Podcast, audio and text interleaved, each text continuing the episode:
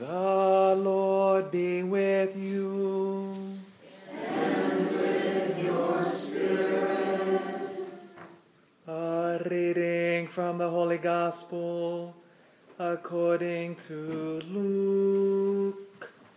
Glory to you, O Lord. Jesus said to the Pharisees, There was a rich man who dressed in purple garments and fine linen, and dined sumptuously each day. And lying at his door was a poor man named Lazarus, covered with sores, who would gladly have eaten his fill of the scraps that fell from the rich man's table. Dogs even used to come and lick his sores. When the poor man died, he was carried away by angels to the bosom of Abraham. The rich man also died and was buried. And from the netherworld, where he was in torment, he raised his eyes and saw Abraham far off, and Lazarus at his side. And he cried out, Father Abraham, have pity on me. Send Lazarus to dip the tip of his finger in water and cool my tongue, for I am suffering torment in these flames. Abraham replied, My child, remember that you received what was good during your lifetime, while Lazarus likewise received what was bad.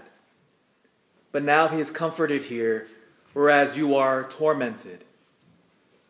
Moreover, between us and you, a great chasm is established to prevent anyone from crossing who might wish to go from our side to yours, or from your side to ours.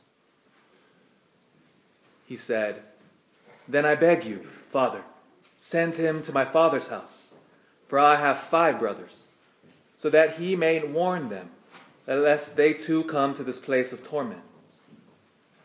But Abraham replied, They have Moses and the prophets. Let them listen to them. He said, Oh no, Father Abraham. But if someone from the dead goes to them, they will repent. Then Abraham said, If they will not listen to Moses and the prophets, neither will they be persuaded if someone should rise from the dead.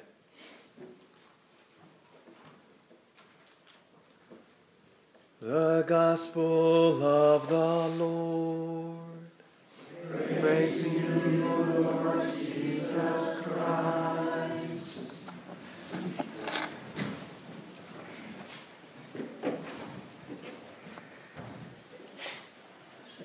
Good morning, everybody. Praise the Lord. God is good. Uh, before we dive into these readings, uh, just a few announcements. Uh, remember, there's little blue slips in the pews there. Think there should still be. But if you haven't already, but fill out yeah, the little blue sheets. We're trying to update our directory, and so it'll be huge. It'll be very helpful if uh, if you if fill those out and turn those in, either the collection basket or just uh, the back. We'll we'll find it. Just write it out. We'll track it down. And then, secondly, as many of you already know, our, our brother, of course, Bill Harnack, passed away last Sunday. Remember we announced it, and so his, his funeral services are pending still. We're trying to work on the details. Nancy is here already, so uh, we're trying to do it sometime in November, so uh, so that way the family can kind of get together. What was beautiful thing when I announced it yesterday, pray for him. He died shortly before mass started, and what what a good way to die! To die on the Lord's day, by the way. What a gift! He, he if, there's a way for us to die, Bill did it. Was gifted with the gift of, of, of a good death, surrounded by family with the sacraments on the Lord's day. I mean, what, what more do you want? A holy cupcake from Jesus. I mean, that, that would have topped it off. You know, here's a cupcake, Bill. It's amazing. But praise God. And so uh, that would be pending. We'll, we'll uh, get the details out as we start planning the funeral, since he was such a big part of our community. In the name of the Father, and the Son, and the Holy Spirit. Amen. In the year 1119, there was a French knight who went to Jerusalem on pilgrimage. At this time period, we had just won back the Holy Land from, from the Muslims. If you remember that, that particular time period, it was first it was Christian. Muslims came in, conquered it. The Crusaders came, reconquered it. And so at this time period, the Crusaders are in control of Jerusalem. But as this knight arrived there, his name is Hugh of Payen. He noticed something happening to the pilgrims. So all, all, the pilgrims from Europe would come. They would come and arrive on ships, most of them, and they would arrive on the port city of Jaffa. And from Jaffa, they would journey. It's about a 50 mile walk from Jaffa to Jerusalem. And that stretch from Jaffa to Jerusalem was treacherous. It was customary to be robbed, beaten, killed, attacked by these marauding bands of, of, of, just, of just thieves. And at one point, there was even a time when he witnessed hundreds of, of Catholic pilgrims massacred on the way to Jerusalem. And so Hugh of Payen said, Here he is, he's a knight. Remember, knights were the elites of Europe, they're from the most noble of families. With all his power, and all his strength, Hugh of Payen said, I must do something. I must do something. My brothers and sisters are dying. They're in need of me, of someone. So he notices that need and he responds. And he would eventually found a new type of religious order called the Poor Fellow Soldiers of Christ and of the Holy Temple of Solomon. That's a long name. Can you imagine that on, on, your, on your business card? The Poor Fellows Soldiers of Christ and of the Holy Temple of Solomon. We now know them, if you shorten that line, that name up, as the Knights Templar, the crusading knights of the crusading period. These crusading knights would become eventually, they would become military escorts of the pilgrims. They would arrive at Jaffa, and then the knights would escort our ancestors. Like I say, our ancestors, because most of us, I mean, you're drawn from European stock, most of us, huh? And so our ancestors would come, would arrive, and the knights would guard them as they would journey to Jerusalem. Why are they going there, by the way? Because they wanted to touch the tomb of Jesus. They wanted to go to Calvary and say, ah, this is the very rock that our, our Lord was crucified upon, where his blood was shed, and, and all these pilgrims would go. And to this very day, when you go to Jerusalem now, you go to visit the Holy Church the Holy Sepulchre, that church that you, you'll see there was built precisely by the Crusaders. It's still intact. And you can see on the walls, when you go inside of it, there are crosses etched into the stone. I don't know what it is about human nature, but we like to write our names and, and stuff on walls. You know, we complain about kids spray painting walls. That's actually a very ancient thing. Back in those days, there was, there was chipping into the, into the rock. And they would carve in their names, they would carve in crosses, they would carve all, all over the Holy Sepulchre are, are just thousands, if not millions, of, of just etches of all the pilgrims over the centuries that have gone there. And the Knights Templar would eventually grow to kind of give you a sense of who they were. They were Catholic military monks. They were the elite soldiers of their time period. They, they, they, they took vows of chastity, obedience, poverty. In a sense, to kind of give you another idea, imagine if our most elite soldiers, or say the Navy SEALs, for example, imagine all the Navy SEALs were Catholic monks. That's how intense these guys were. And these monks would eventually grow at their peak. Some scholars estimate there's about 20,000 of them. Again, drawn from the noble families of Europe. They would grow so powerful in the day that they would eventually have over a thousand houses all spread throughout Europe. And amazingly, for a fun fact, you share this at, at your next uh, Thanksgiving party. But the monks would eventually create and invent our modern banking system. And notice why. So imagine if you're in Paris and you're about to go on pilgrimage all the way to Jerusalem, and you were worried about getting robbed on the way there. So what you would do is you would go to a monastery, a Templar monastery in Paris. You would deposit your money in Paris, say thousand dollars in their money, right? Thousand dollars. And the Templar Knights would give you a piece of paper with the amount of that you deposited in Paris. You take that piece of paper, now all of a sudden you arrive 2,000 miles later in Jerusalem. You go to a Templar monastery in Jerusalem and you give and you hand over your check to them. And they give you back your thousand dollars. It is these Catholic military monks who invented modern banking, by the way. So share that next time. We all have banking. Thank you, monks, right? But what's amazing about it was, notice, the great noble sons of Europe who are completely living lavish lifestyles. They have castles, lands, they have everything. And yet these sons left everything behind to become Catholic monks to defend Christianity. All their power, all their strength, and they put it in service to the poorest of the poor and to the needy. Do you see the difference with the first reading now?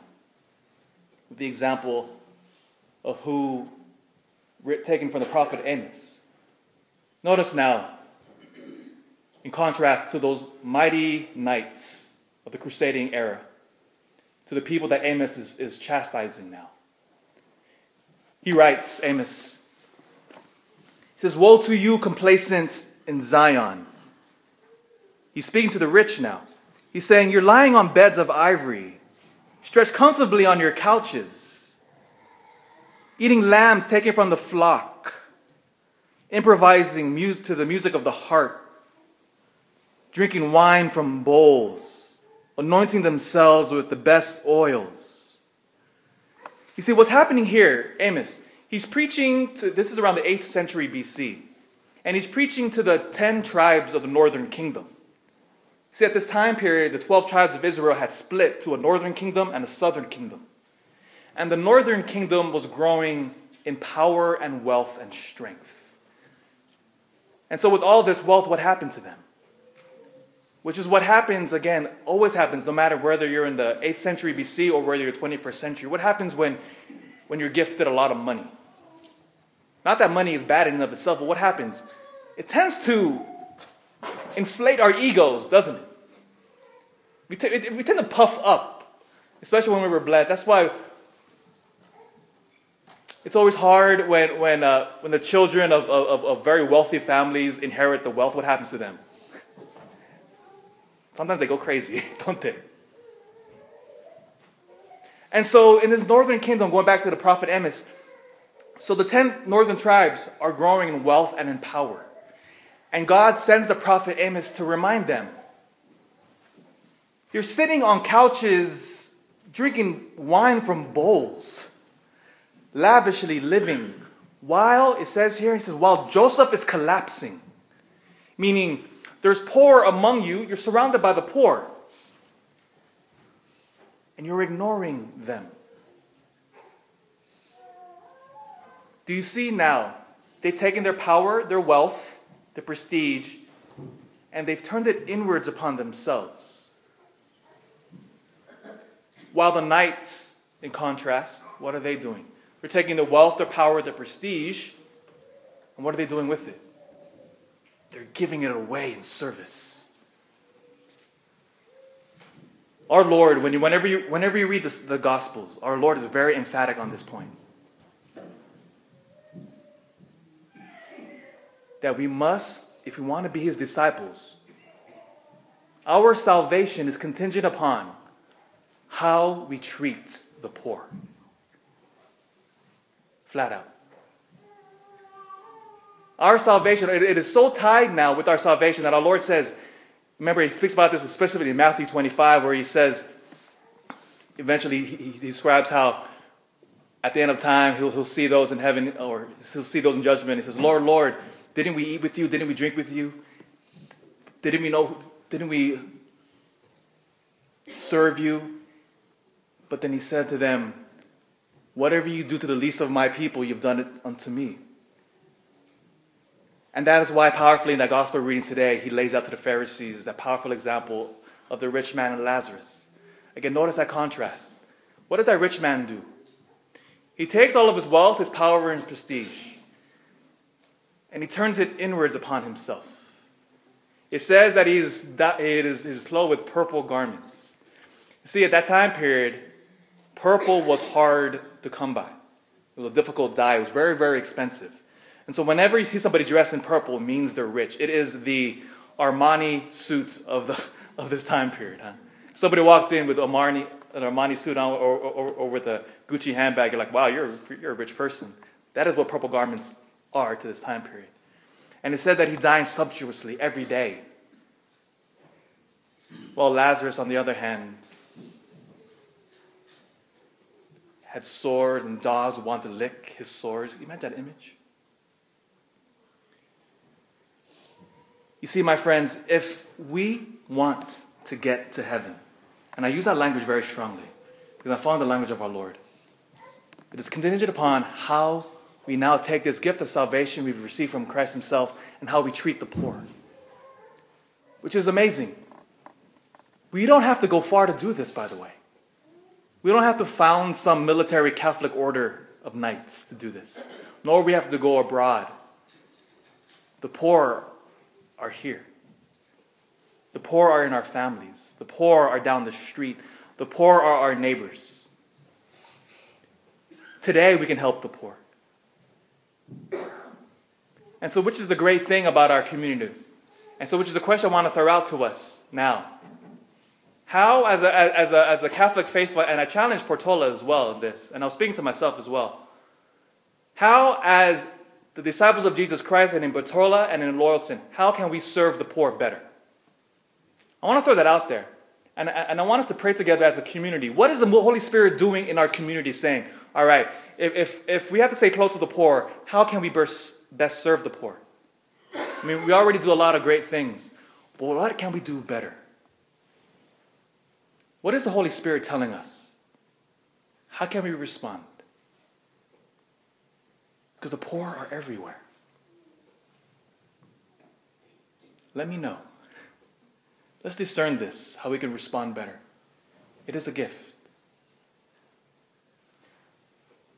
And if you're looking for an opportunity now, if I, and I'll end here with uh, this plea, or an invitation rather. As Amy was saying in the beginning, on November 3rd, we have our, our amazing harvest dinner. I don't know about you, but I, I love that time. It's fun. It's great, great food.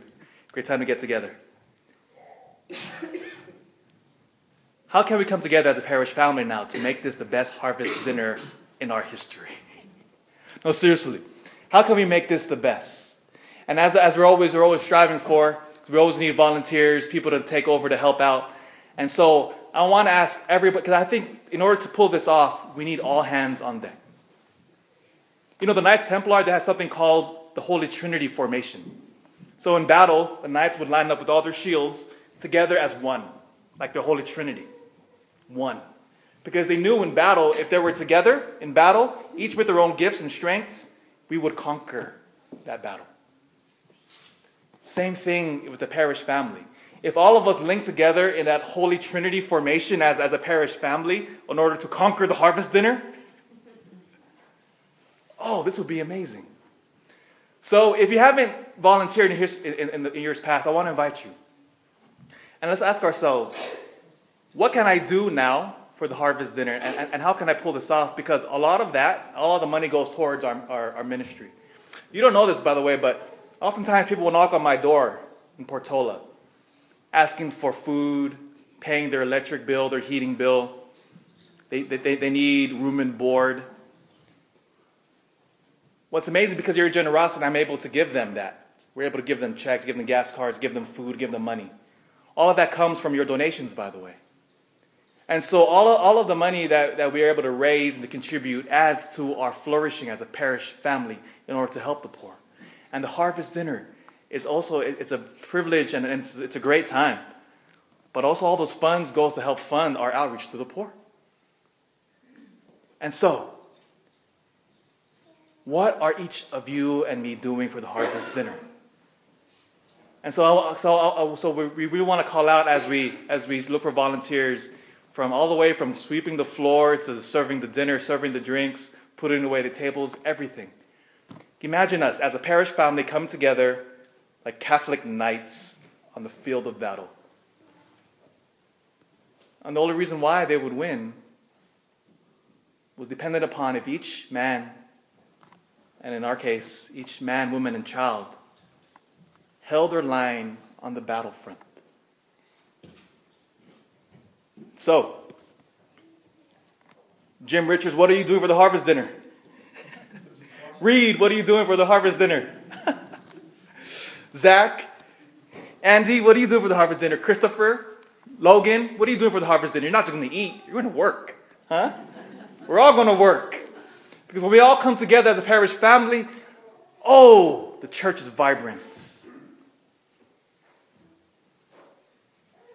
And I'll be washing dishes right next to you, Jim. Uh, so sign me up. I'll, I'll, I'll wash dishes that day.